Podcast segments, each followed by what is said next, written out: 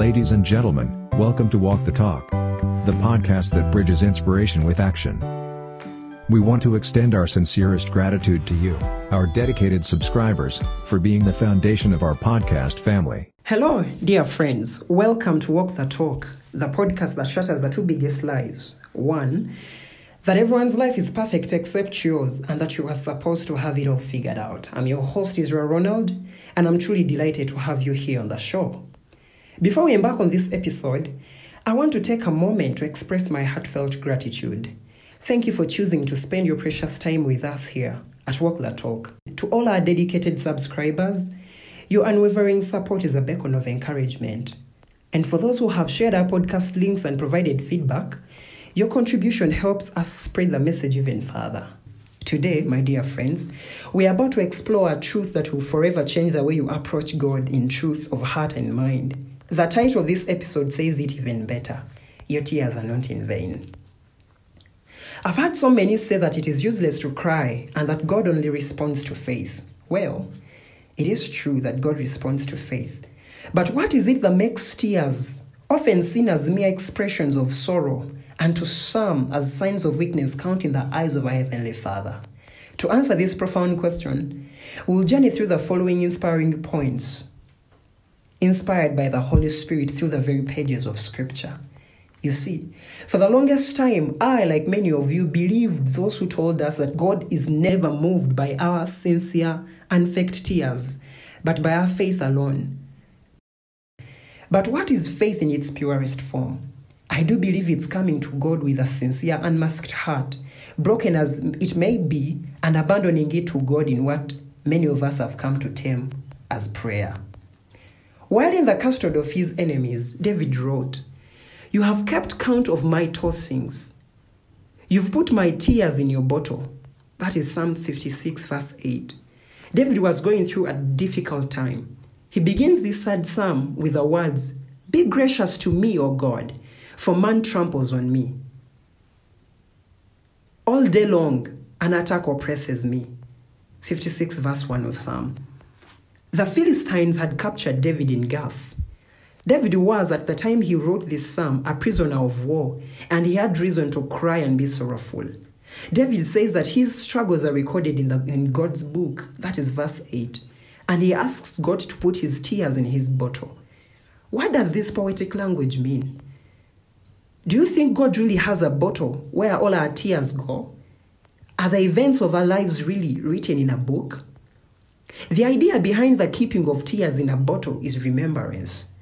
David is expressing a deep trust in God, that God will remember his sorrows and tears and will not forget about him. In so saying, his tears, his sorrows are not in vain. In the Gospel of John, chapter 11, we witness a moment that pierces through our hearts and unveils the compassionate nature of our Lord. Jesus, our Savior, stands before the tomb of Lazarus, a dear friend who had, died, who had passed away. Mary, who happens to be the sister of the deceased, overwhelmed by sorrow, falls at Jesus' feet, her tears flowing freely right before the Savior. When Jesus saw Mary weeping, and the Jews who came with her weeping too, he was cut to the heart and greatly troubled. The Bible says Jesus wept as a result. Can you fathom this? As in, can you imagine the significance of this event? The King of Kings, the resurrection and the life, was moved by the tears of Mary and the mourners' cries. He was moved that he performed a miracle as a result, one that scientists have failed to explain, in that he raised the dead man back to life. What a miracle. When Mary, overwhelmed by grief over the death of her brother Lazarus, sought Jesus, her swift response exemplified her deep trust in him. In many times of sorrow, turning to the presence of the Savior becomes a priority, symbolizing our faith in his ability to bring comfort and healing. I pray for all listening in that that they will get the comfort and healing of the Father. May He grant you the peace that surpasses the understanding of men. May love and joy from His throne fill your hearts and minds in Jesus Christ. In the earlier example, Mary's raw emotion expression at Jesus' feet, seen by her genuine tears, speaks to be to the very core of human experience. The pain of loss and the heartfelt cries for deliverance. Her tears were not seen as a sign of weakness as many perceive, but rather a genuine outpouring of for her love and anguish. In this moment, we are reminded that it's absolutely okay to express our sorrow openly before God, for He is a compassionate Father who cares deeply about our emotional well being. After all, He made us and the emotions therein.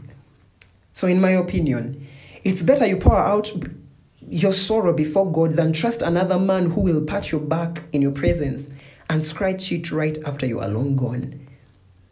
God is touched by our genuine emotions, our heartfelt cries, and unspoken needs. Our tears are not in vain, they are not ignored. Our God, who knows the depths of our hearts, responds to our sincere outpourings. God may not have an actual bottle where our tears are kept or a book where our sorrows are recorded, but He nonetheless remembers all the things that happen in our lives, including the sufferings endured for His name's sake. God knows each of His children intimately, and every tear we shed has meaning to Him. He will share His joy with us when He will wipe every tear from our eyes, for it is promised in Revelation chapter 21, verse 4. Friends, it's okay to weep before our Heavenly Father. He knows the battles you face, the burdens you carry, the pain you endure. He knows and longs to help you carry your load of worries as He says, Cast all your burdens unto me, and I'll give you rest.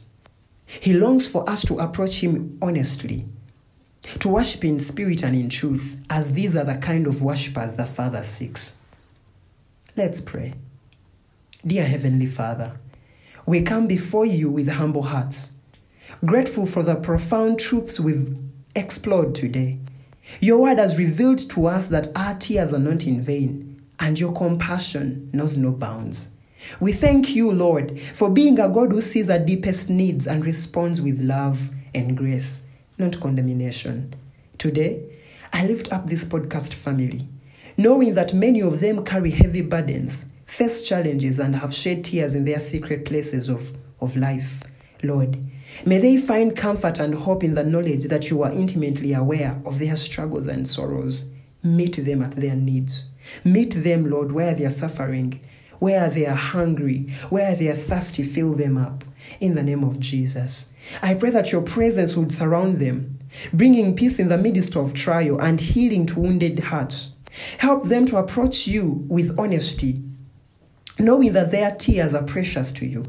May they experience the depth of your compassion and the power of your transforming love. Fill them with your abundant grace, joy, and strength. Let them see the evidence of your provision and care in every aspect of their lives. Like, like Paul prayed, supply all their need according to your riches and glory. As we conclude this podcast episode, we invite your Holy Spirit to continue ministering to the hearts of our listeners. To those that don't know you, Lord, prompt them to come to the Savior who will transform their lives. We've prayed all this in the name of Jesus Christ. Amen. Thank you for your time and for joining at Walk the Talk. We value your feedback and encourage you to subscribe to our channel for more insightful messages. Be sure to write to us, israel.ronald7 at outlook.com. For questions, please find the details in the description. And of course, don't hesitate to spread the word to a friend. Stay blessed.